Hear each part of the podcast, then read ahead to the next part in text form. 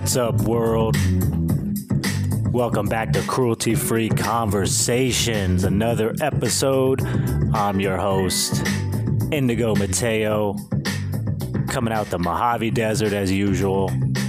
And this is episode number 6.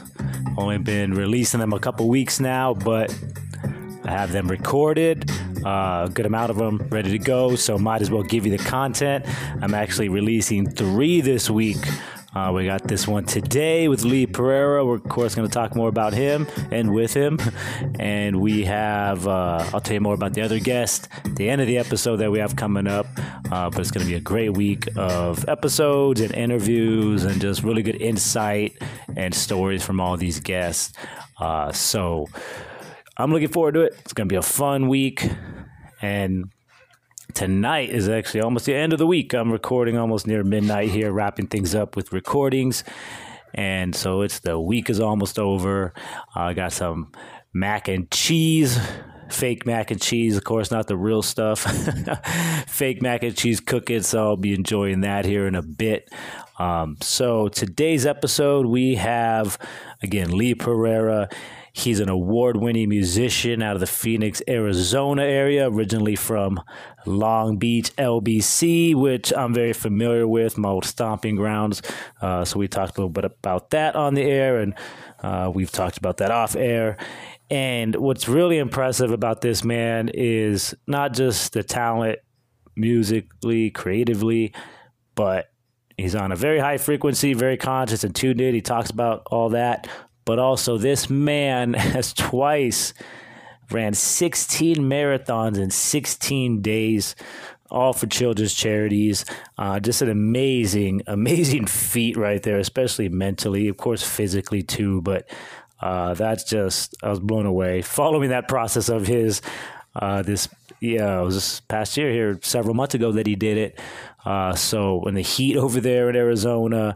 So we talk about that, his mindset, going into that, during it, after it, what he had to deal with.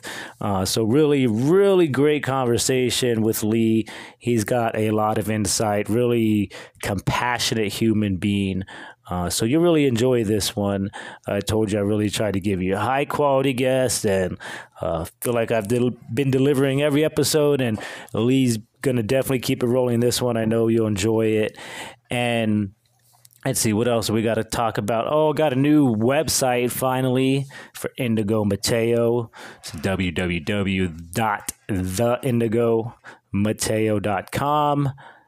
And it's not nothing too crazy yet, but I got a little bit on there, photo, my logo, some links to social media, the Spotify for this.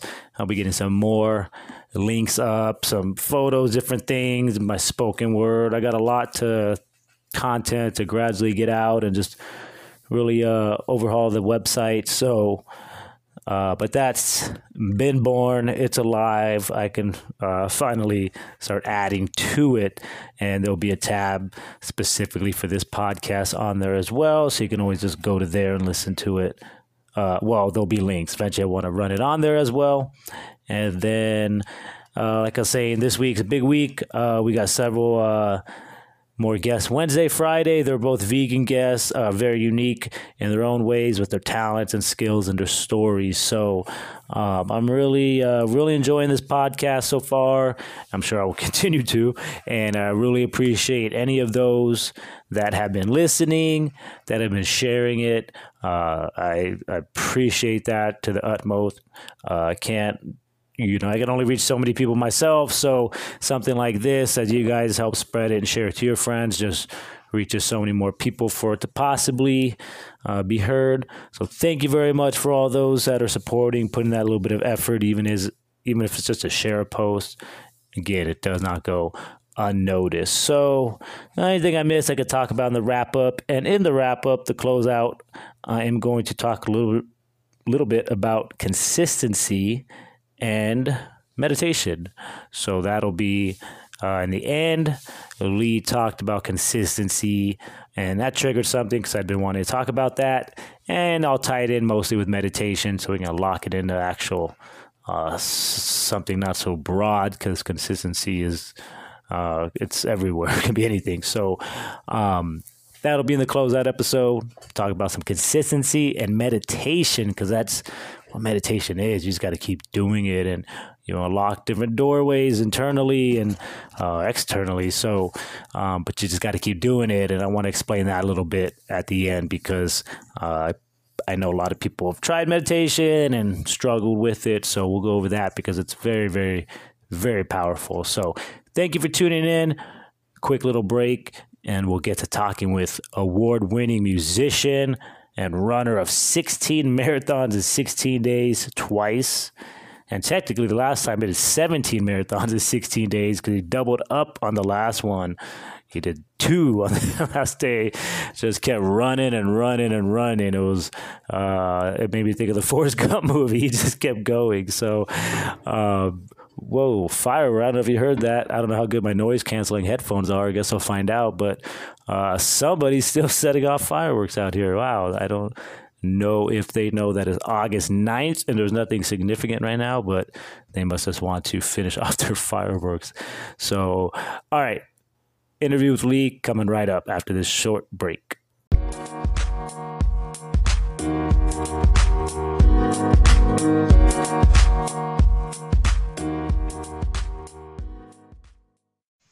All right, welcome back to Cruelty Free Conversations. This is the interview segment. And as you hear me say pretty much every interview, I'm excited for this guest today. First met him in Phoenix, actually 2 years ago. It's been their last 2 years at Scottsdale Veg Fest, where I was emceeing at the entertainment stage. And he's an award-winning musician, as I was telling you. We'll talk more about that. And we're definitely going to talk more about the 16 by 16 that he's ran twice, which is 16 marathons in 16 days. I don't know if I can even say that without even chuckling or really it's hard to say. Just it's amazing. So 16 marathons in 16 days for children's charities. So we'll definitely be talking about that. But let's welcome Lee Pereira to the podcast today. How you doing, Lee? I'm doing great, man. How are you? I'm doing well. Thank you for being one of these kickoff guests.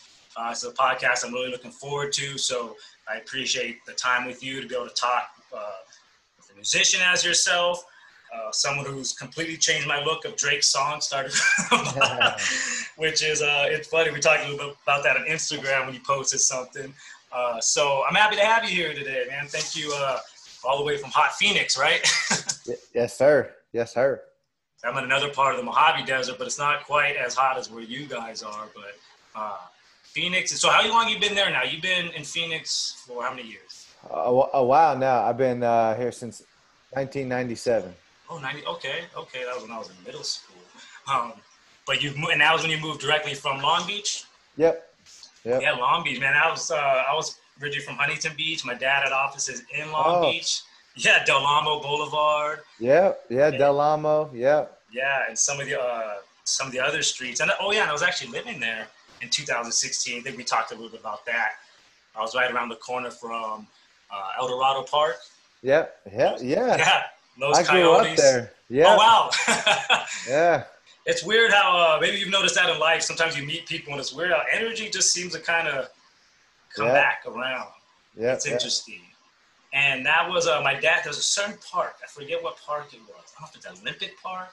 It was by a high school, but he played.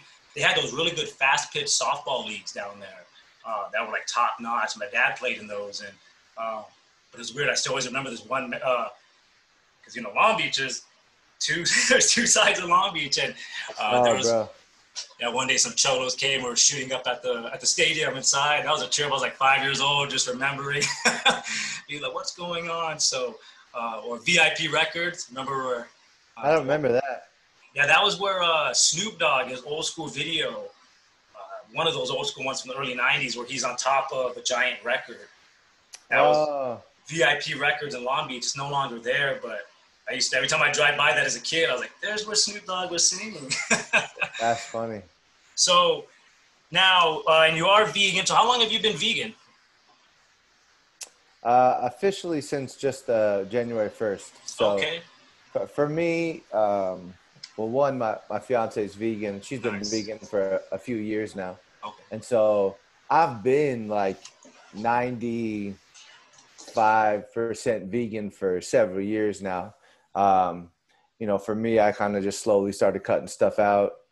And what was cool is, you know, my fiance was on her journey, and she let me be on my journey. So, you know, you come across things on this journey. I'm sure we all know there are some things that you can see that you can't unsee.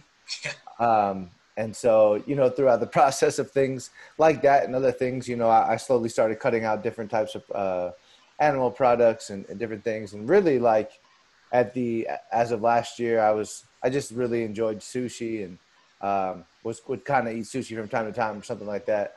But for the most part, like, I wasn't eating cheese. I wasn't eating eggs. I was pretty much meat free, you know. But January 1st, I committed to go completely vegan, though. Nice. That's awesome. So you were pretty much like vegetarian then before that. Is that kind of how? Yeah, I mean, basically, I was vegan except for fish. Yeah. Okay. Now, I get curious with performers and veganism. I don't meet a lot of them. So you've been performing, I take it, a lot longer than you've been vegan, vegetarian. Yeah. When you made that change, did you notice eventually your performing getting better at all with energy or projection? Because I noticed certain things as a comedian with that regard, in regard to that. Yeah, I mean, it definitely, to me, stabilizes energy. Now, being vegan doesn't necessarily mean eating healthy. Yes. Yeah. So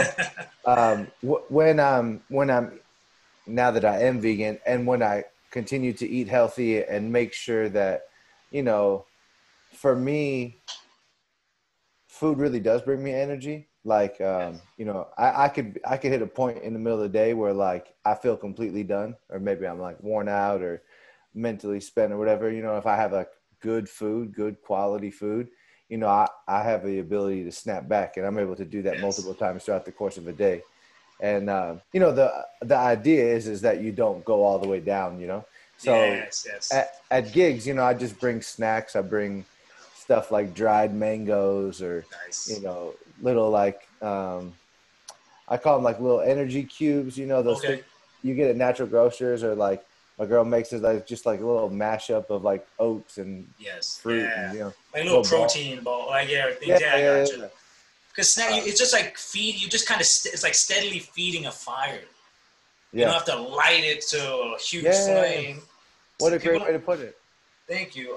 It's just, people don't get that's how metabolism works. You know, I've driven a long way to these festivals, sometimes Albuquerque, 10 hours. And it's just like, I'm doing light snacking. So it's not too heavy.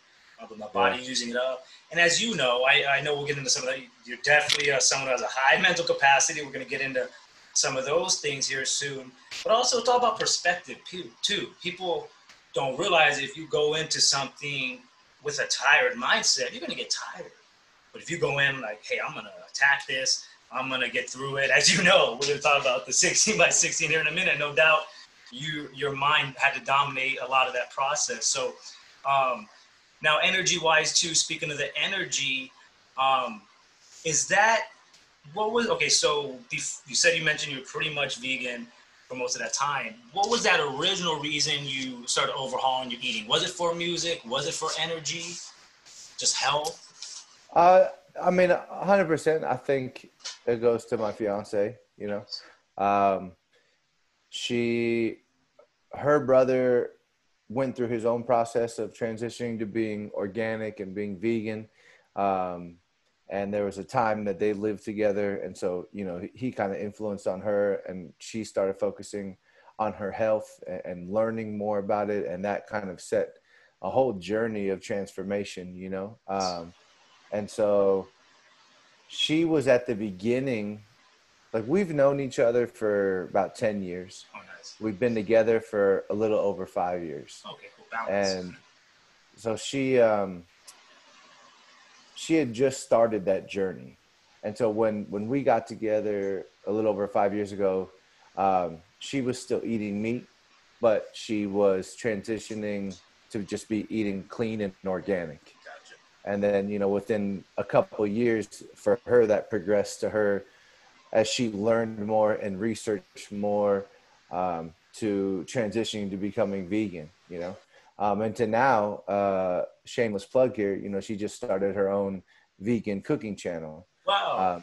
Yeah. So she's got a YouTube vegan cooking channel. And what's that channel? If anybody wants to check that out. Life with Serenity. Okay. Oh, nice. Nice. Like that. So yeah, it's been a transition over years. And I mean, I feel the difference as I've learned and grown, and, you know, you try one and then do the other. And what's funny, man, is like, you know, maybe I would go a couple months and I'd be eating real good or real vegan or something like that. I hadn't mentally fully committed yet. And then I would go and maybe eat some stuff I had ate before.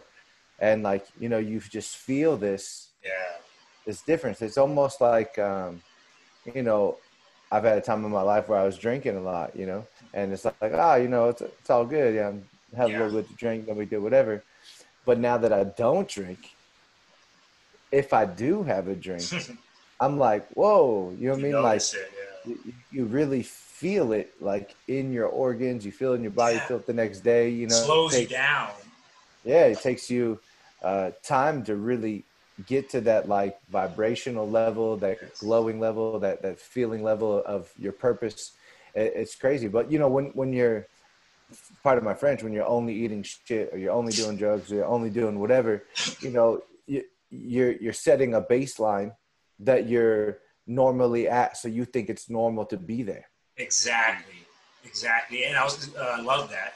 Yeah, I was talking to a similar guest that was on the podcast recently, and he was talking about his battles with alcohol in the past and how he was like, look, it wasn't like I was broke. He's like, I had cars, I had money, but we also talked about, but you're still holding yourself back.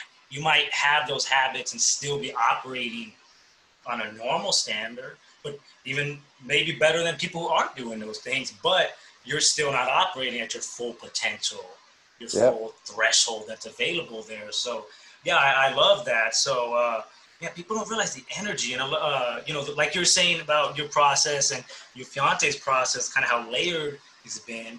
And that's how people, it's got to be, it snowballs, but people don't want to put in that time, you know, or understand that, you know, it's, you know, it's going to take, you know, it's not like you just, with veganism, it's a process too, you know, you detox and a year later, you're like, man, I'm still feeling better with these things, or even like meditation. I know a lot of people try it. And I was going to ask you, I know you've definitely got a lot of habits for your music and your marathons. Is meditation one of them? Are you a meditator? 100%. So like, you know, my transformation kind of really began a few years ago when I started focusing inward, you know? Yes. And that's when it happens. And for me, it was about this idea to try to construct, you know, my own morning routine, you know? Okay. And what did that look like? And from everything that I listened to or read, you know, just people talked about winning the day, owning the day, what are you doing, you know? And so I really started focusing on myself, you know, and what are things I could do for myself. And so, you know, I got this thing called a Panda Planner, and, you know, in the Panda Planner, my daily thing kind of is like, you know, what are three things I'm grateful for? What are three things I'm excited about? What's my daily mantra? What's my exercise? You know, and so I started learning, you know, about what makes me feel good, what other people say makes them feel good. Trying those things, some of those things not resonating with me, some of them resonating with me, and me constructing this thing to where like I wake up in the morning. And, you know, what's cool is that, like, I've learned to be loving to myself and not be, you know, I would find myself like, bro, I have like a top 10 things to do today. I would knock out 8 and then I would beat myself up because of the two I didn't do. Yeah, you know, I'm like, oh man, I got caught up on all my emails. I got some deposits. I wrote a song. I did the dishes. I picked up the poop outside, but I didn't, you know, go for a run today. And I'm like, oh God, like, oh, I suck, you know? The perfectionist mindset. Bro. So, but I learned to be loving to myself. I learned that progress is progress. Some days it's 2 steps, some days it's 10, you know, and but we're always moving forward. And so, like, you know, I body language, you know, 2 minutes of positive body language is shown to change the cells in our brain to be more positive, you know, doing meditation like you asked about, some guided, some not, doing Wim Hof breathing, reading books to teach me more things to learn about myself.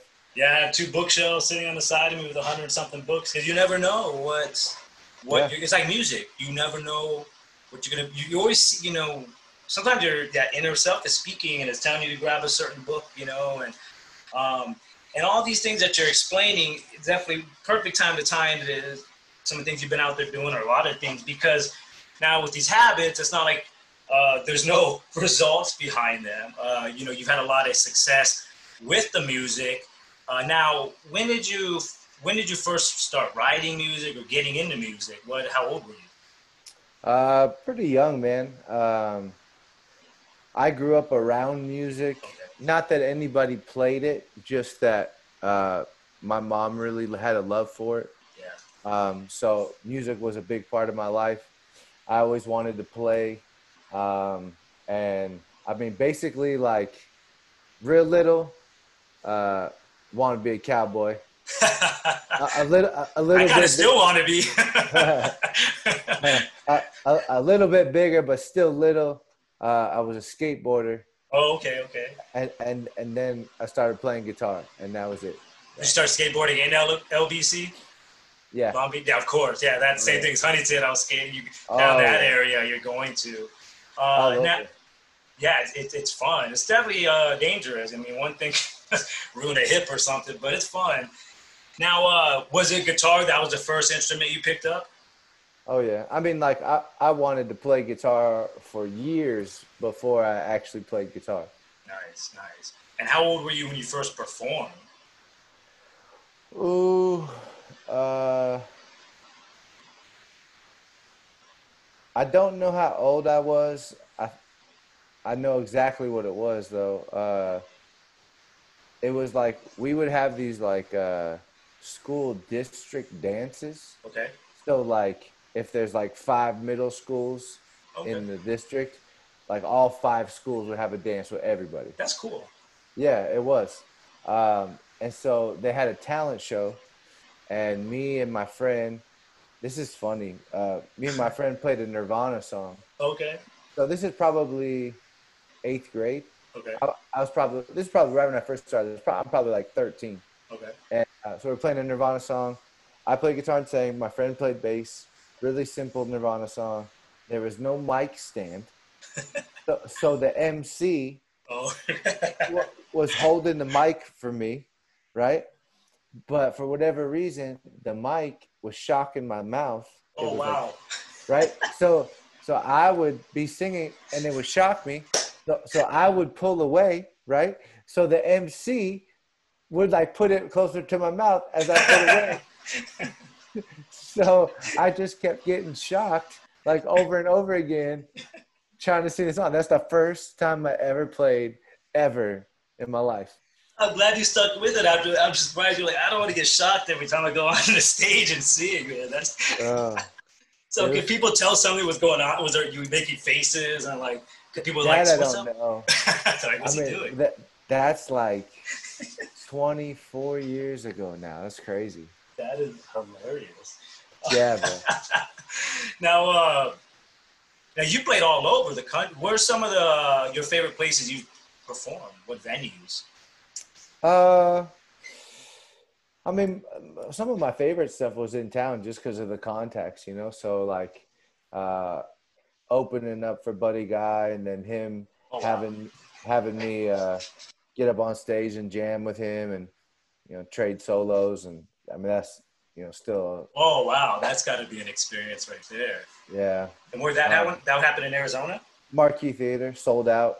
Yeah, sold out Marquee Theater. It was cool. Wow. I also opened for James Bay at a place called Livewire that in Old Town that's not there no more, but I was a sold out. Mix 103.9 or whatever it is. Oh, yeah, okay. No, they were from out here. Yeah, and I was sold out too. That was pretty crazy.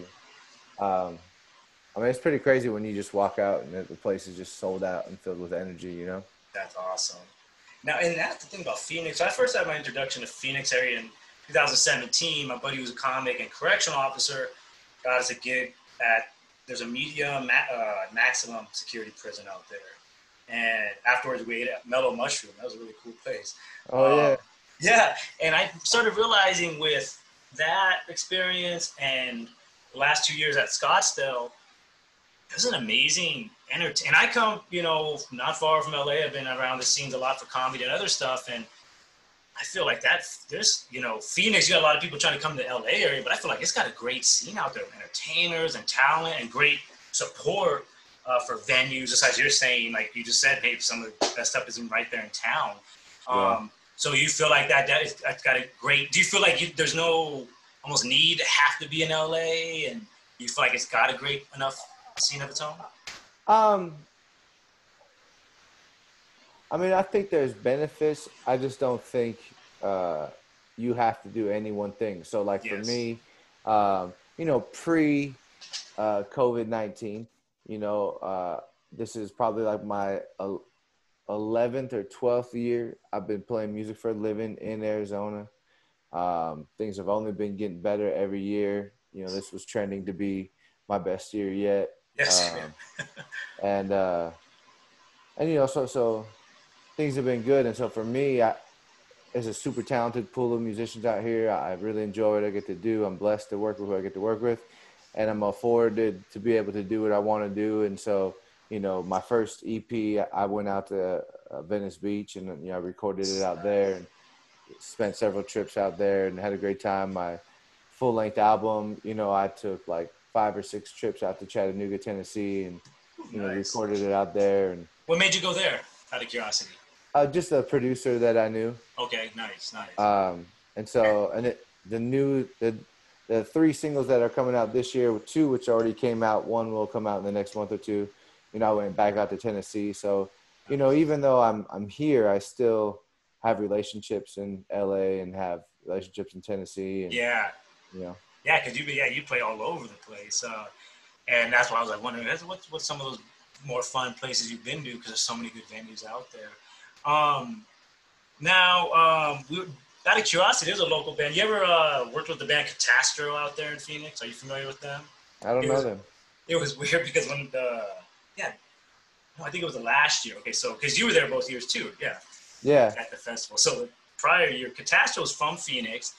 I kind of forgot that, but they're one of my favorite bands. I used to listen to them, you know, heading out on my bicycle early in the mornings, you know, and I didn't have a car. They were, but this was bizarre. I was emceeing.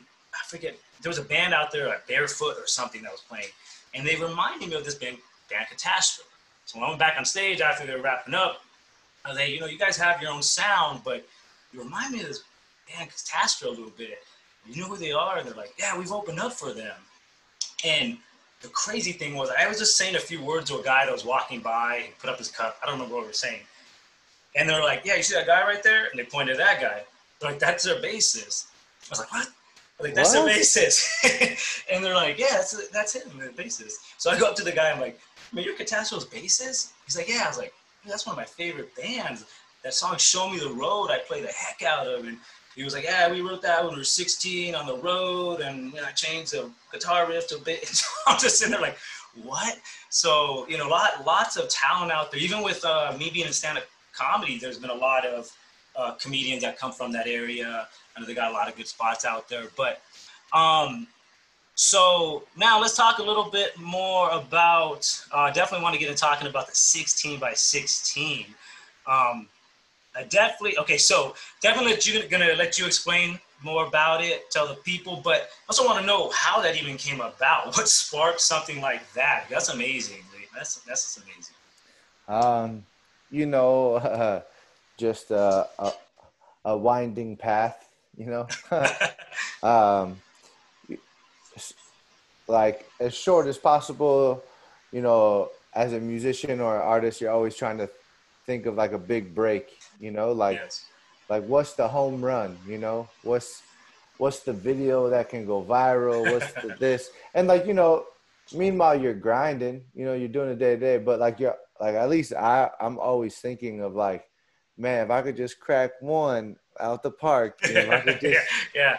And so for growing up, like, years ago, I'm 38, you know, years ago, I used to think, like, oh man, like, it'd be a hell of a break to be on a late night show, you know, like Conan O'Brien or Dave Letterman or, you know, something like that. And then, like, times have kind of changed because the industry changed. So yes. Like, now the reality of it is that, like, unless you're with a label that pays that network a significant amount of money, like, you don't get that spot, you know, those spots are sold now. And so I was like, well, how can I, you know, what can I get on? So then I thought Ellen DeGeneres, you know, daytime TV, but she still has musical guests, right? Like, yeah. Gary Clark Jr. has been on there, and she's had a lot of good people. So I was like, all right, you know, and I'm a fan of hers anyway. Yeah. She puts out positive content, all this stuff. Funny. So I started submitting to her website. There's a section that said, if you want to submit to her website, it's like, if you have a dog that did something funny, click this link and submit the video. Oh, okay. If you know a teacher who's amazing and deserves to have her student loans paid off, click here. And one of them was like, if you want Ellen to make your dreams come true, click here. I was like, bam, put me on your show, sing you a song, you know, I mean, I'll tell you about my story, whatever. And so every day I started submitting to her show. This is back in 2017. And so for over 200 days in a row, I submitted to her show. I did a video blog. So every day I was like, yo, what's up? Ellen? It's Lee Pereira. What's up? And you could see them all on my YouTube. And some days, dude, I was like funny and I do something funny or whatever. Other days, bro, I'm just like on the couch. I'm just like, bro. I'm like, what's up, Ellen? It's day 152. I'm exhausted. I had 2 gigs today. Yeah, I'll see you tomorrow. You know what I mean? But and like, in this process, were you getting any replies back in the process, or were you just? I did. Okay. From associate producers. I thought I was going to be on the show. They did a background check on me. Like, I thought I cracked it, you know? Okay. And that was at the end of 2017. They went into their holiday break, said they'd follow up with me in the new year, and they ghosted me. Oh. I never heard from them. Oh. So, but over the holiday, on New Year's Eve, I was jogging, I was training, just because that's what I do. You know, like I run like 4 to 5 miles, like 4 to 5 times a week, whatever, you know? Nice. And so I was doing this video blog to Ellen, you know, because I was still doing it even though I had contact, whatever. And I was like, I'll run to LA if I need to. and so then I went home and I told my girl, and she's just like, no, you crazy, bro. Like, whatever, you know. Like, you're a little like hyped up at the moment. You know? He's losing it. So then, but then at the time though, that I was just talking to the associate producer, right? So I was like, oh, cool. Like, I don't need to though, right? Like, I already talked to them, but then I didn't hear from them. So then 3 months later, bro, I was running to California. I broke down the miles. I'd done a marathon before, and so. I broke it down, and it broke down to almost exactly 16 marathons, the distance. So I was like, oh, I'll run a marathon a day for 16 days. Wow. I'll end up at her doorstep. In the process of me doing the daily blog, I realized how much time I donated to Arizona Cancer Foundation for Children. I'd play for their kids at the hospital and awesome. Events. I would go to the Chrysalis Driving Out Domestic Violence Abuse Shelter, and I'd play there. And so because I was like documenting myself every day doing a video blog, I started to become aware of these things I was doing. And like I said, this winding road, next thing you know, like I'm running to California, trying to get Ellen's attention. I'm doing it to raise money for these charities that I'm already working with in town, nice. Including now Ellen's. And, what? Nice. Yeah. So, cool. So, so we did it the first year, and, you know, I touched base with her team when I got there. Nothing happened. And then when we went to do it again this year, year two, COVID-19 happened. And so, you know, I still wanted to do it. I still wanted to raise money for these charities. And so we did it 16 marathons in 16 different Arizona cities. So, like, day one was Phoenix, and like day two was Chandler. And, yeah, and I was following you, man. I did the cool new. I watched that new that man the news segment. That was really cool, man. How'd that feel to have? Because obviously you're not doing it for. That is definitely not something. Most of the time, nobody's gonna see most of that process. But how did it feel to still have, you know, that segment to put that out there, man? Like, it's cool, man. It's cool just to have the support, you know, and you know, I really feel people's energy, and it seems as though that people are inspired by me doing it, and that is worth everything. Yes. You know, you know, even as creators, there's times things happen, a compliment, especially from, you know, someone, a veteran.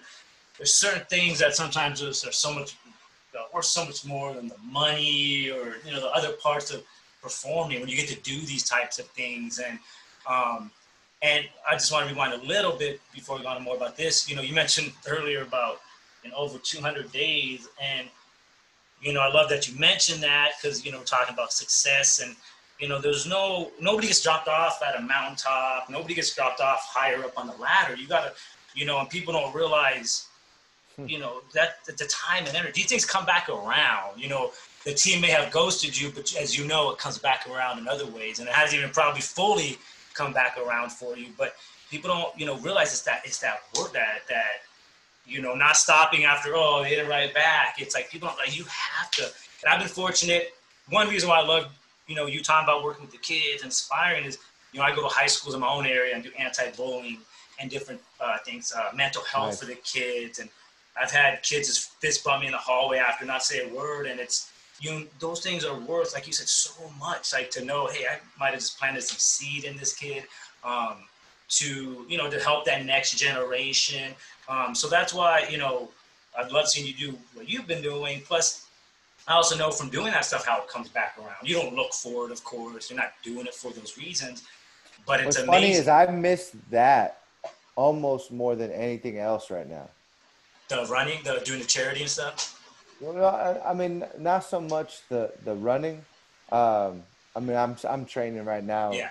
But, no, like going to the shelter. Gotcha. And playing for those people and feeling the blessing that is me being able to spread positive vibrations with music into a community that needs it and could use it. Me going to Alzheimer's dementia homes and and seeing people tap their toes, like doing that stuff is what has transformed my life, because I saw that me giving of myself, I found a way to give of myself that gave me purpose and that made me actually feel like I was making a difference, because I was actually making a difference. You know what I mean? That's beautiful. Yeah, you actually wore. And so that's what I miss. You know what I mean? Like, because I can't go to an Alzheimer's dementia home because they're older people, they're more at risk, right? Yes, I can't go to these crisis shelters. I can't go play for these kids with cancer. These are people who are most at risk. And again, these are the people that I ran for, you know? Yes. These are people I raised money for. So it's just, it's tough, man, because those moments where, like, I'm giving of myself and I'm donating my time for free, right? Those are the moments that ground me. So, like, I might be having a shitty day. I might be having a shitty mindset, right? But then I go there and I'm healed. Yes, you know? So it's like, selfishly, I miss of giving myself, because those, and I would put those where, like, I go to all these places once a month, right? So basically every week I'm somewhere giving of myself, you know? So every week I would have a regular moment that would ground me, humble me, remind me to be grateful as I'm playing for people who have it worse than me, you know? So it's that's beautiful. I miss that. The whole other COVID thing, the mask, the this, whatever. I miss being able to be in that element more than anything. I love that. And I get that. One of my favorite things, gigs I got to do, because I do the comedy, emceeing, but I'm also the wellness coaching. And I actually worked for a nonprofit that dealt with domestic violence, human trafficking, runaway youth. So I could definitely appreciate that, where you're coming from with that whole explanation there about the value of giving, because they have tough lives, especially the human trafficking. I was taken by this this program that I worked for. I used to just do wellness coaching for their program. I met them because I put on 5 yearly benefit shows for them over the holidays for women and kids, raise toys. And yeah, like that same feeling that you're talking about. Yeah. And the first one I did on my 30th birthday. So it was great to ring in 30, like, hey, like we're giving, it's give. And eventually, that relationship turned into wellness coaching, but they took me to Palm Springs back in 2017. And man, this was awesome because I got to do a one-man comedy show and my wellness coaching, but it was a group of about 40 human trafficking victims that they took to a retreat every year. And yeah, it was definitely an intense weekend, hearing stories and literally hearing women talk about just having their pimp's tattoo removed off or just other crazy stories. And it really humanizes it. You know what happens, it's out there, especially you being around those causes.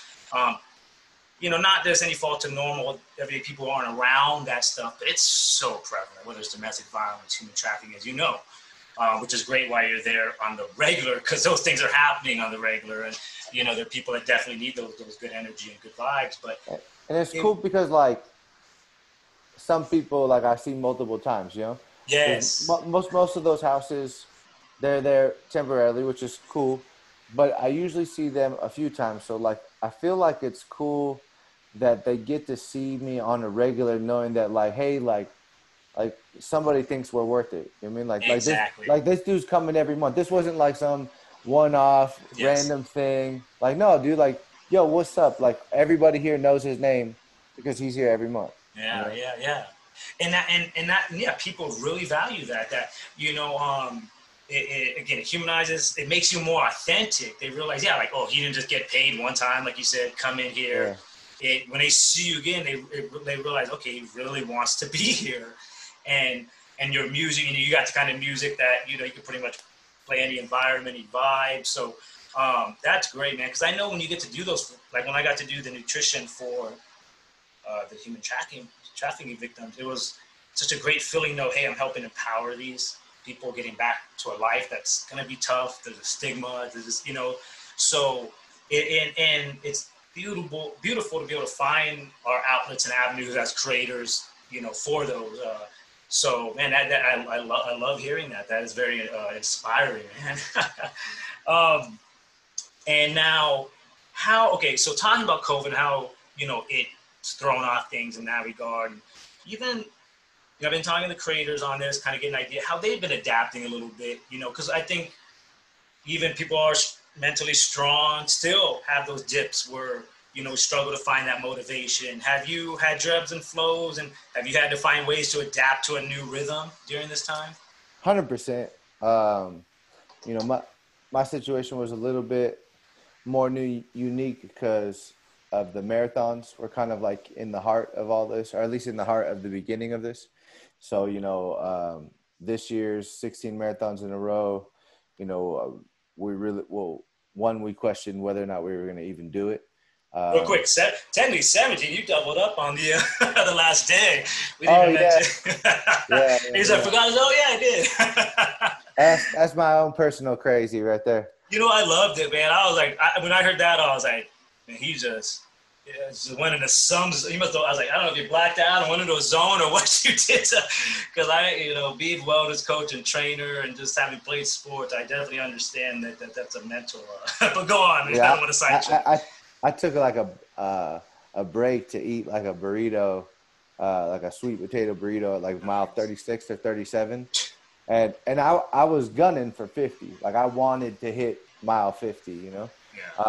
And so mile 36, 37, something like that. I forget what time it was. It was 9:00 at night. And, obviously I'd run 15 marathons in a row before that. And my girl was I support you. but this is what you want to do. And I sat in the passenger seat of the car, like just eating, and I was like, yeah. And, but like part of me was like, let's go home. Oh my. But you're like, I'm here already. And... man, I wanted, yeah, I really want to hit 100, you know? So, but that and I had thoughts of trying to go for 100 for that day, but I think that it was best I stopped at 50. Some issues were starting to come up. So, you know, it would probably be best when I attempt to run 100 miles the very first time for me not to have run 15 marathons in a row before. Yeah, that now, for one, how hot was it during those times? It had to be pretty... Some days were hotter than others. I mean, there were triple-digit days. I mean, straight up, long story short, you know, growing up, ever since I started visiting my dad. So I moved here when I was 15. I started visiting my dad here in Arizona when I was 12. So I would come during the summers for like a month, you know. So from 12 years old on, I've been here every summer. And my dad, growing up, would trim palm trees. So from 12 to 26, 27, you know, I trimmed palm trees with my dad, you know, so I'd palm tree season is summertime, you know, so, you know, we'd be out 6 a.m. is the noise ordinance. So at 6 a.m. We could fire up a chainsaw and we would work 6 a.m. to 2 p.m., you know, every day. So we'd be out there in the heat. That's interesting. Wow. I was like, is he going to say 2 p.m.? Because I have a buddy, old 68-year-old buddy, who now lives in Texas, lives in SoCal, Huntington Beach, and he was a landscaper for a long time. He told me Phoenix. He's like, yeah, out there. He's like, you got to get started early, be done by about 2 p.m. So I heard you say that's a trip. Now, now, of course, there's many things to overcome, but kind of what was, you know, doing something like that? What is one of the toughest things? Was it, you know, the lungs and the breathing? Was it, you know, feet? What became, like, what was the biggest kind of roadblock, if there's one you can even pinpoint?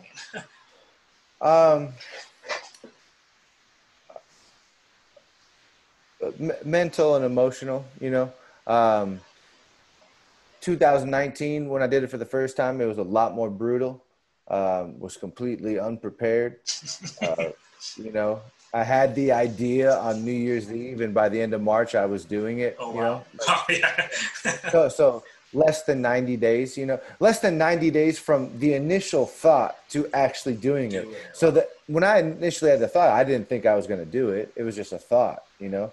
So, I mean, I had like 6 weeks to train for year one, and I had injuries and issues and whatever. So going into year two, much more prepared. I went to Halo Health, which is a cool place in North Phoenix. We got special machines to help you train, to really work out your muscles and help you heal faster. It's all just cellular science, so it's non-invasive, non-drug, non-nothing. And so that, and then besides that, though, I trained with a 20-pound vest. So nice. when I was full board training, I would run 4 to 5 days a week, and I would run this 8.5-mile like half road, half hike loop. With a 20-pound vest. And so it really prepared my body for the beating, and it really helped out a lot. But so, you know, this year wasn't as bad, but it's just mentally, you know, some days you just don't want to do it, you know, like finding weird places to urinate and and you know, sometimes being in shady neighborhoods and sketchy people, and Phoenix has some different. The Arizona has is different, just like any California. I'm not hating on nothing, but you know, I don't spend much time in Tucson. I probably should have picked a better route. I don't know, but you know, but just a lot mentally, you know, really struggling. What was very interesting is both years, day 11 was like complete mental breakdown, which is so weird. Both year one and year two, same day. And it's an emotional thing. So like, just to give you an example, I forget what day it was, but like, I was really feeling like I was struggling. And I told my girl, I was like, I need to cry.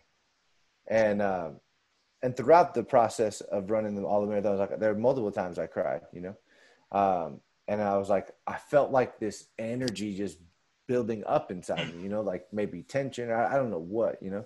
I was like, I feel like I need a release. I need to cry, you know. So I my only brother passed away several years ago from drugs. And there's a song that played in that moment. And that will always be like a trigger for me, you know? And so I put on that song and put it on repeat and listened to it like a few times and just cried and just, you know, and afterwards I felt better. Wow. I legitimately felt better. So it's a crazy process, you know? But I love it. You know, I really feel like, I learned so much about myself. Yeah. You know? And continue to, you know, it really unlocked a lot of doors. But at the same time, yeah, you're doing it. You're learning about yourself, but the charities are benefiting. Oh, yeah. So it's a beautiful way of. Now, when did you start incorporating the Wim Hof breathing and that stuff? The Iceman, for people that aren't familiar. He what is he? Didn't he do out Mount Everest with just shorts on or something? And no shoes. Did he go all the way up to the top? Yeah. That's crazy. Yeah, that guy, I still got to get on that app. I downloaded it, but I'm like, I know when I opened it, I was like, I got to be committed to getting these things done every day. But I do the breathing. I'm a sissy when it comes to the cold. Oh, okay. I kind of am too, man. So like that, like during the marathons, I do an ice bath every night. So like, it nothing helps more than the ice bath. Ice breath. What is that? Ice bath. Oh, ice bath. Okay, gotcha. So just like the athletes are doing after the game. Yeah. Oh, yeah. So after I run the marathon, I get home, fill up the tub with cold water. I get in the tub, and then my girl will dump like 4 bags of ice in there. I'll sit in there for like 10 to 15 minutes, and then I'll take a shower. Okay, nice. Yeah, so I got to get on those because I know that's – I've read a lot about what he's done and what it affects because, yeah, it helps the mental aspect, the lungs. It's just – so you've been doing that how long? You say you incorporated that? A couple of years. Oh, okay. Yeah. Nice. I make sure I do a few rounds of the way that he breathes, you know, about 3 to 4 rounds, usually about – it's like 15 to 20 minutes of breathing every day. Okay. Yeah, I got to get – and that's on top of, like, meditating too, like that's. Yeah, so I try to do like combo things because I'm like weird with with my time, you know. I'm so excited. I love the way you put that. So like I'm all about affirmations too, right? So I'm all over my room. Yeah, so I have these mala beads, and when I do the Wim Hof breathing, part of the Wim Hof breathing is holding your breath, so. When my breath is being held, I'm saying a mantra to myself. Gotcha. And so, like, I'm knocking out my Wim Hof breathing and my affirmations at the same time. And then nice. when I meditate, especially if I do a guided meditation, I'll usually do yoga. So I'll put on the meditation, and then I do yoga as the meditation's going on. Gotcha. So, like, I'm kind of doing multiple things at once, you know? That's cool. Now, with meditation, I ask creators this often, people have been successful. Do you ever go dive deeper into the part of actual like visualization, not just meditating, but actually using all your senses to picture what it is? And have you seen those things come to light? Visualization has always been difficult for me. Okay. And that's not to say I've been doing visualization or some form of it for many years, but I don't feel like it's something that I'm strong at. And it's something I definitely practice. And I don't save it for any sort of time. So it could be a daydream. It could be while I'm meditating. It could be while I'm, you know, writing. It could be while I'm doing affirmations, you know, like sometimes I'll try to hold like a visualization while I'm doing something else that kind of works together, you know? Sure. Nice. Yeah. And the reason I'm actually trying to get better with my visualization. So it's interesting you say that because, you know, I've always like one time Michael Clark Duncan, remember the guy from Green Mile, the big dude? Yeah. He had passed away, whatever, you know, a handful of years ago. And an interview prior, they were just showing different interviews. And someone on the interview asked him, are you surprised by all the success that you've had? And he just was like calmly, all nonchalant, like, no. He's like, I visualize everything that happened to me prior. But I kind of realized more, like, especially with my behavior change specialist cert I picked up earlier this year, covered a lot about visualizing, but how, and I kind of see what I've been doing a little bit wrong, where, you know, they were talking about how Jack Nicholson, that's the golfer, right? I always get Jack Nicklaus and Nicholson confused. The golfer. Oh, okay. That's Jack Nicklaus. I don't know, whatever, the golfer.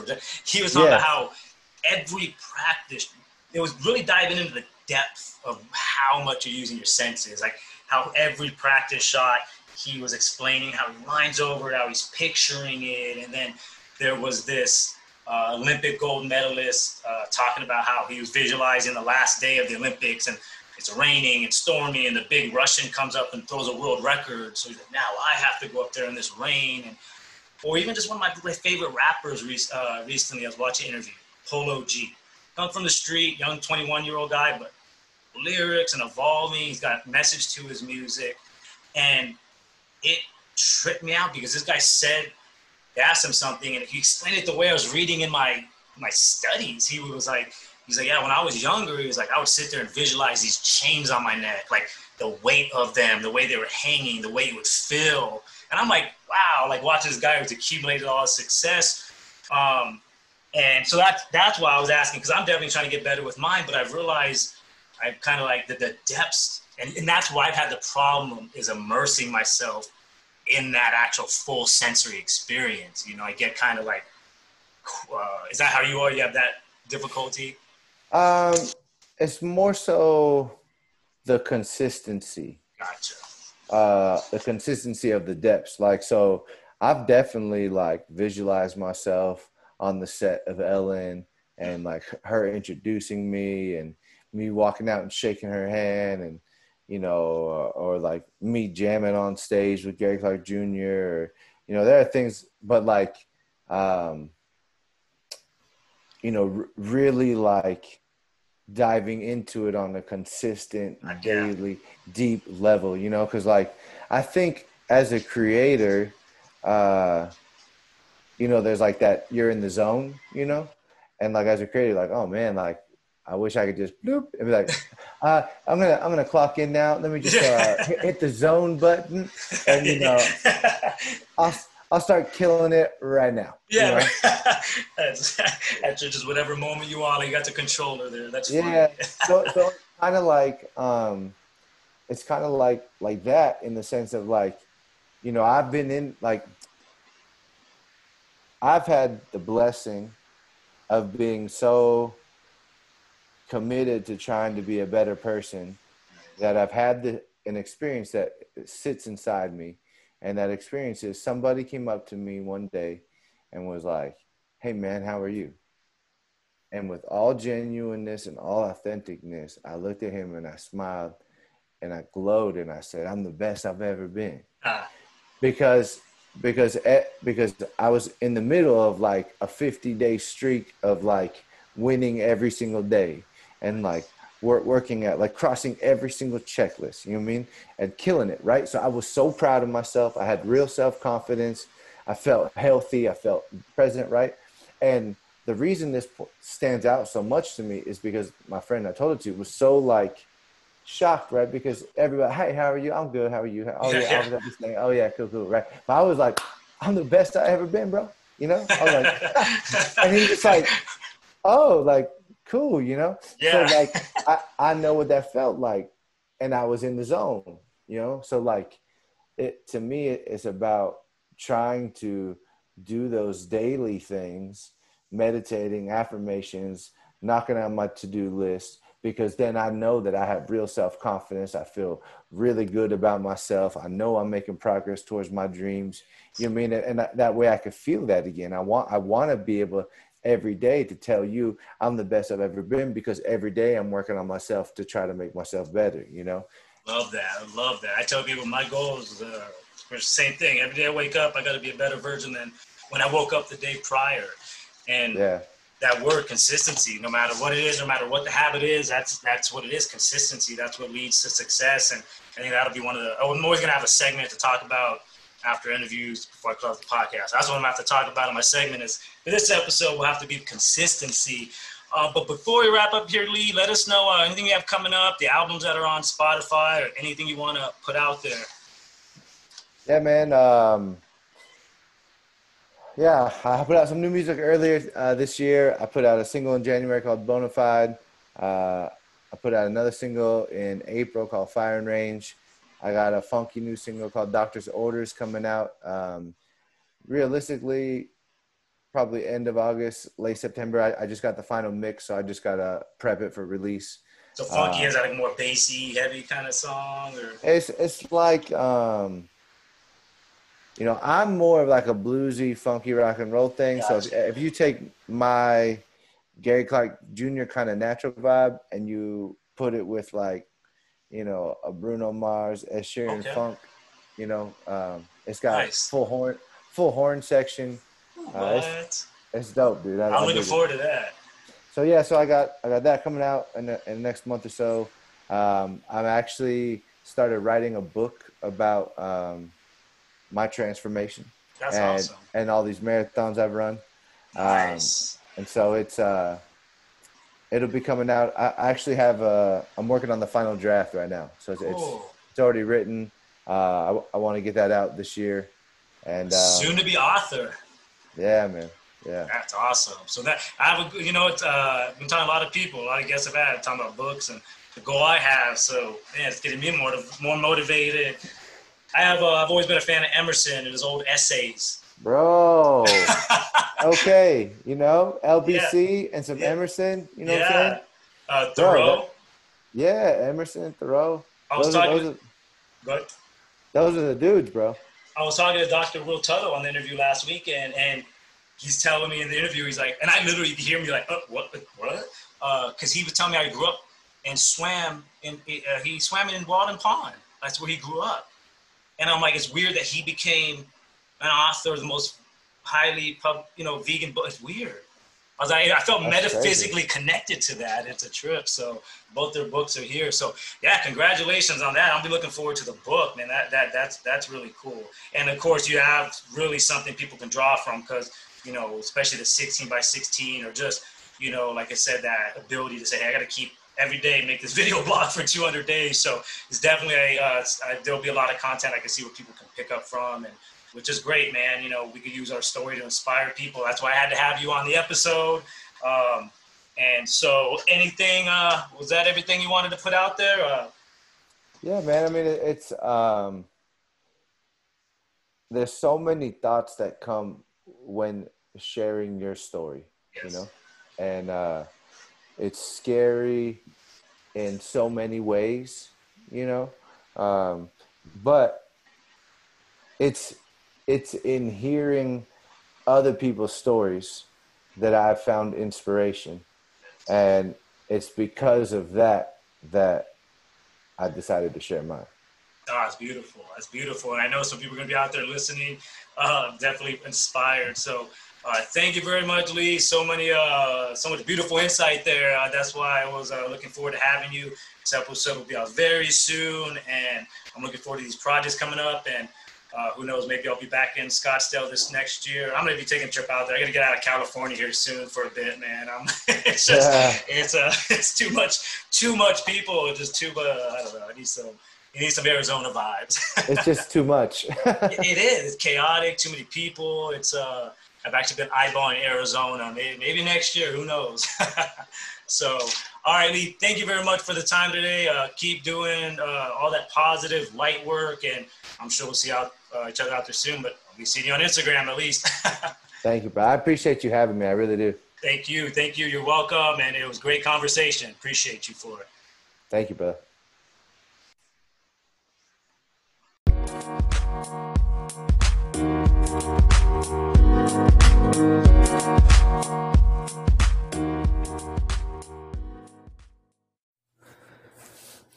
Well, there you have it. Today's interview with award-winning musician Lee Pereira. out of the Phoenix, Arizona area, who I had the privilege of emceeing to the stage the last 2 years at the Scottsdale Vegetarian Food Festival, pretty much an all-vegan festival, but they've stuck with the early year's name. So Vegetarian Food Festival, vegan festival though, and met him there, and just a really good guy, great musician.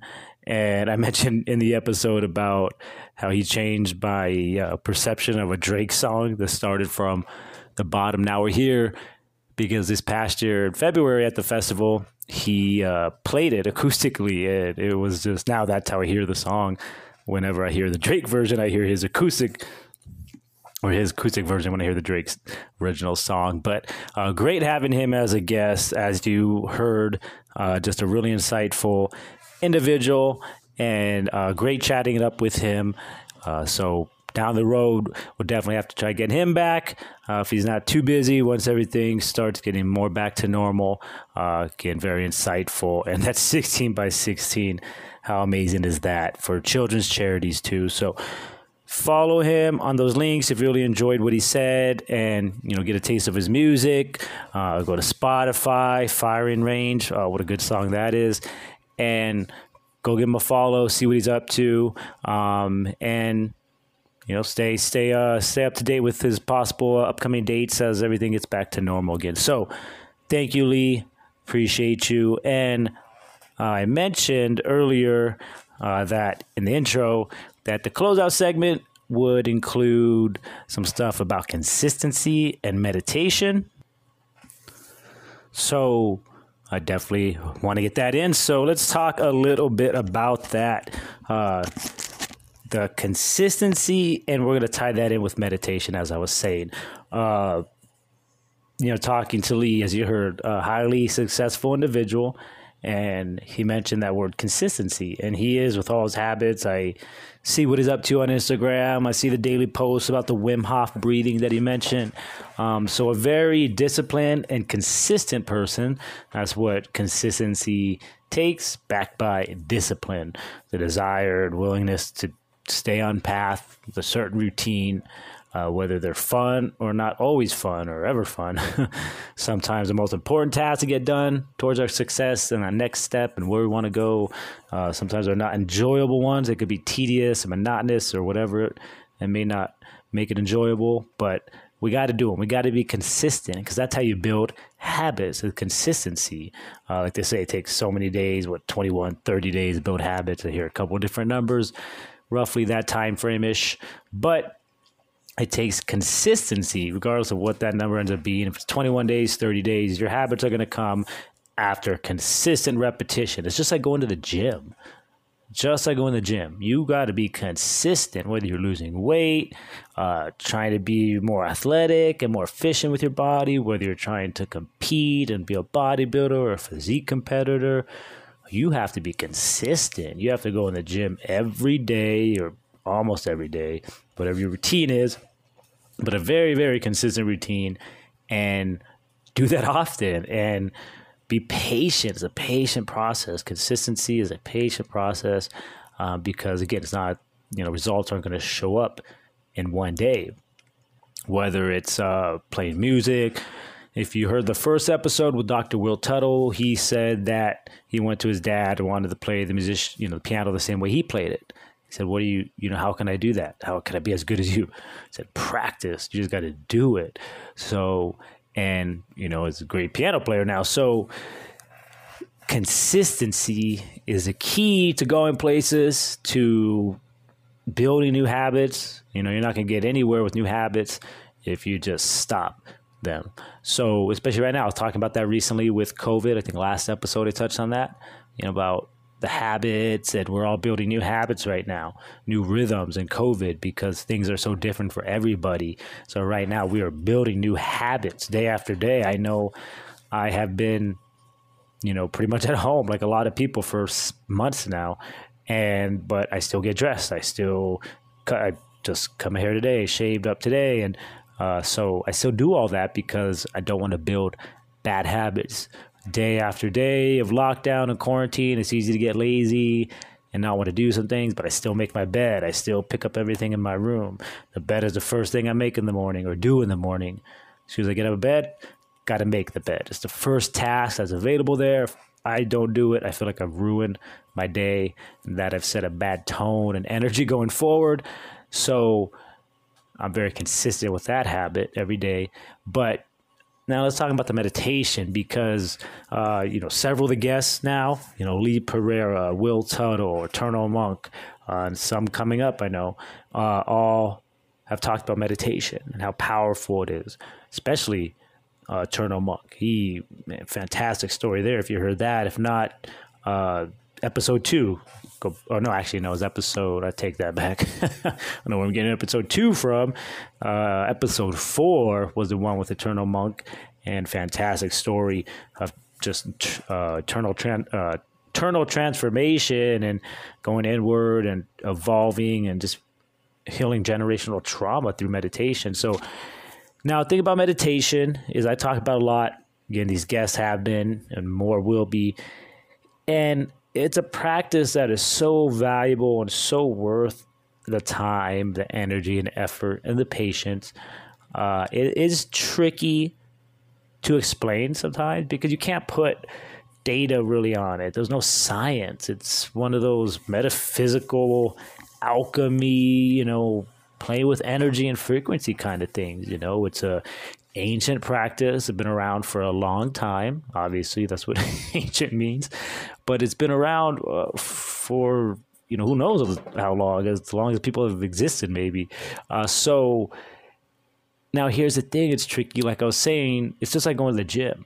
The first time you go to sit down and meditate, you're not going to come out of it feeling enlightened and all spiritual, like you're floating in a ball of light.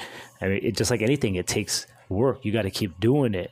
You're not going to be able to sit still for 20 minutes. Maybe it's only 2 minutes, 3 minutes, 4 minutes, but you keep doing it and you notice it's going to go longer. But the point is to kind of ground yourself. That's the point of meditation. It helps to ground yourself, to calm the frequency, get you more in the moment.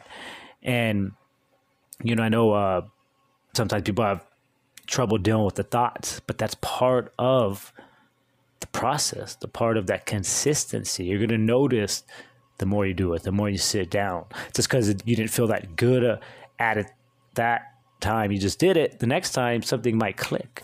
Something might click that time that you were just sitting down, and now you're going to notice a doorway or just something different. These things are hard to explain completely. It's your experience through meditation. It's unique to you, which you start finding what you need. Because that's the thing. You start honing in on what frequencies and things your body, mind, and energy needs. So you just, again, if it's 3 minutes and then you go for 4 or 5 minutes next time, it's all about that progression and consistency to keep doing it. Because, again, it's not going to be something you notice right away. You're going to, like the gym, you can start seeing results within, a week or two. Meditation, you can notice that you'll get more comfortable, within a couple weeks, definitely. But the deeper changes are going to take a little bit longer to notice that you're in a calmer frequency, maybe that you feel more grounded in the moment. So, but you just got to keep doing it. You could do guided meditation that, you could find those on Spotify, YouTube, where they tell you what to do, or they explain things and create an environment for you. There's those. Or you can sit there and entertain some of the thoughts. Bring the thoughts to what's bothering you. That's part of one form of meditation, is bring those thoughts to the surface. What is it that's bothering you? What's on your mind? Some people start crying during meditation thinking about these things, and that's good. You're detoxing emotions and trauma out of there. So there's also a great metaphor I've heard, that meditation's like a mountain and your thoughts are like clouds. As the clouds are passing, as your thoughts are passing, watch them, entertain them real quick, think about them, but then let them pass, let them go. Go on to the next one. So that way you learn not to dwell. You can, move forward from things. But again, it's not going to happen right away. It's going to take time. I'm also going to be doing some meditation classes here soon, virtually. It's part of the wellness classes that I'm rolling out. So that's something I'll definitely give you guys more information about to help people get more of understanding of meditation, go through some routines, light routines, and show people how to do it. Even if you're at work, you could just do it sitting in your chair. You don't have to be in the typical meditation pose with the fingers, in the circles and, resting on your knees. So it doesn't have to be like that. There's different forms. So meditation is definitely something that's worth exploring. It has done a lot for my life. I don't know if I would be doing a lot of things and in the place I am mentally, physically, situationally in life. And if it wasn't for meditation, there's been twice I've meditated for over an hour just sitting there. And both times it's just coming out of it. It's like, whoa, you feel different. You feel frequencies and energies change. And, you can, of course, there's things you could do to help, like sounds, listen to music. If you're not doing a guided meditation, frequencies, there's things called Solfaggio frequencies. You can look them up. I believe it's SOLFEGGIO, and there are frequencies that are for certain, whether it's emotional trauma, love and relationships. There's different frequencies our body needs, and these are the frequencies that it puts off, the Solfaggio frequencies. Interestingly, these all add up to either 3, 6, 9. If you take these frequencies and add them up to the most single digit, if you know me, I talk a lot about numerology. The number's 3, 6, 9, so it ties into that as well. The frequencies, they go after things in your body. I've noticed at 4, 17, which if you add those up, 4 plus 1 is 5, plus 7, that's 12, 1 plus 2 is 3. So 4, 17, that's I've noticed really resonates with me. Of those 9, I think there's 9 Solfaggio frequencies. That one is the one that I notice when it comes on. I'm more drawn to that one. I feel that one more than others. So play with those frequencies, because you might notice one that, hey, I need this one. It's your body, it's your energy calling for it, saying, hey, I need to tune into this one. We're off here. So, and seeing what that one is for, I've looked into that, and it's kind of interesting because 417 is deals with like emotional stuff, but it's an interesting one. Reading on it and seeing what it does, that I'm drawn to that one. It makes sense for certain areas, and so especially when you look at past life stuff. But we won't go too far into that because that's a whole another rabbit hole we can go down. But of course, let's see, sound, sights. Most of the time you can have your eyes closed. That's the best thing to do. But you want your light low. If you can have any kind of light, dim. Himalayan salt lamp is fantastic. I have one of those going right now. A candle, good natural scented candle. I like ones with essential oils or soy. Make sure you're getting more of a natural one, so you're burning good stuff and not breathing in anything actually bad for you or doing the opposite. And then you can have essential oils going. Of course, plants are great to have around you. They put off an energy. So yeah, there's just different things to create a nice environment for you. If you're meditating, make sure your environment's clean. I honestly don't believe you can have a good meditation session and get into the zone mentally if the space around you is cluttered. Your mind's going to be cluttered. I've talked about that before. And so keep the room clean, the space clean that you're going to be meditating in. That's important. And if there are some noises around you, some distractions, just embrace it. Don't get frustrated by it. It's part of the process of meditating. Eternal Monk had said that in his episode, that it was about not blocking or being distracted from things that are there, but accepting what is there. And I thought it was beautiful. So don't be frustrated if you don't always have the most quiet environment to meditate in. That's just part of the challenge for what you need. So try it. you know, there's all kinds of YouTube and different things out there, Spotify. So take advantage of those. Reach out to me or, you know, any of the guest pages that are linked up that you see or hear on here. Then, you know, take advantage of that. Reach out to us, anybody, because it's powerful stuff when you really put the time, energy, and effort into the meditation. So that's gonna wrap it up. I can keep going and all that, but I don't, it's been a good lengthy episode. We're already well over an hour, so we can always talk more about meditation too. This won't be the last time it comes up. I know we've got more guests that it will become another topic with. So speaking of more guests, like I said, we've got 3 episodes coming this week. I'll tell you the one for Wednesday, Friday's guest. I'll let you know on Wednesday. But this Wednesday, another great guest. We have Stephanie Gerard as a guest this coming Wednesday. I'm excited about that. Stephanie is a highly talented individual. She's a singer, musician, comedian, highly advanced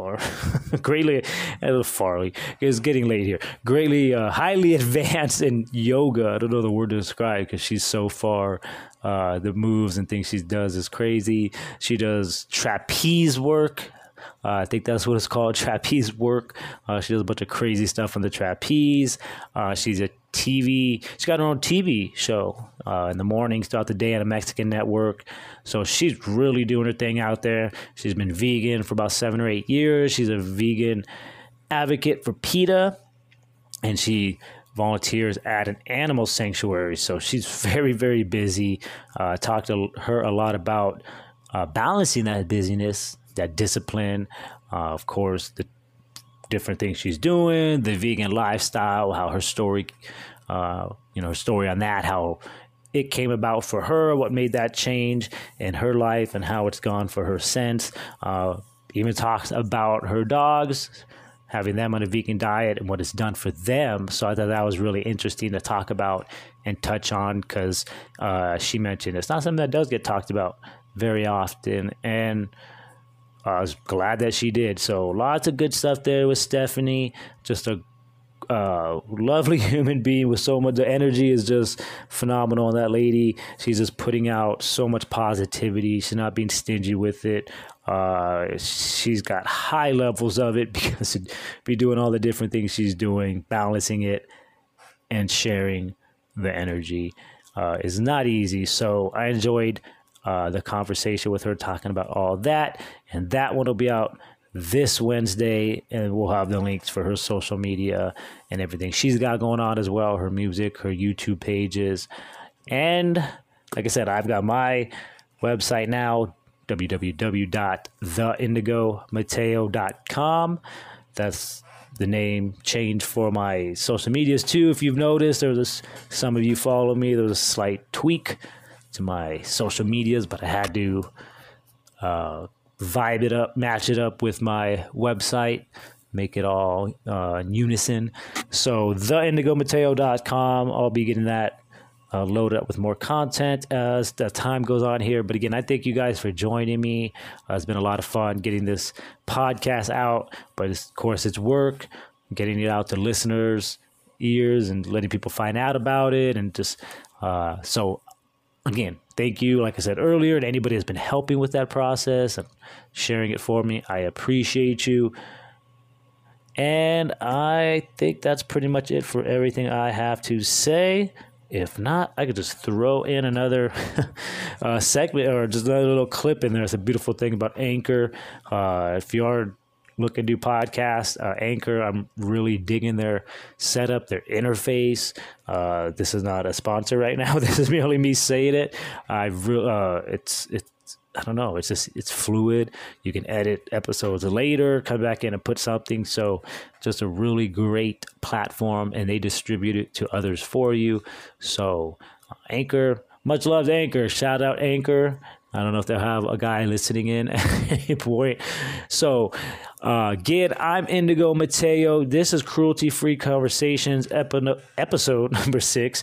We've got episode 7 and 8 coming this week. And then Next Monday, I'm going to start the normal, consistent, there's that word, consistent release of just one episode per week on Mondays. Got a lot of great guests to tap into. So expect some really good upcoming episodes, insightful interviews. And again, Indigo Mateo, that's me. This is Cruelty Free Conversations, and I'm signing off. It's 12:36 a.m. here in the Mojave Desert, and it's beautiful outside. That's why I got the energy. It was a breeze coming through, and I was like, let's get this done. So, and it's a wrap on episode 6. Thanks for tuning in. Reach out to me for anything, feedback, things you like to hear, guests you like to have on here, and because this is eventually for you. This is for you guys. So I have fun with it, but I definitely want you guys to enjoy it and have fun with it too. So reach out to me if there's anything you would like to see or hear on this. Maybe we'll have some visual episodes down the road. So I got a lot more planned. Thank you very much. I'm going to stop rambling and wrap up the night here. Take care, everyone. Thank you very much, and enjoy your day, your morning, wherever you are in the world right now. Thank you. I'm Indigo Mateo.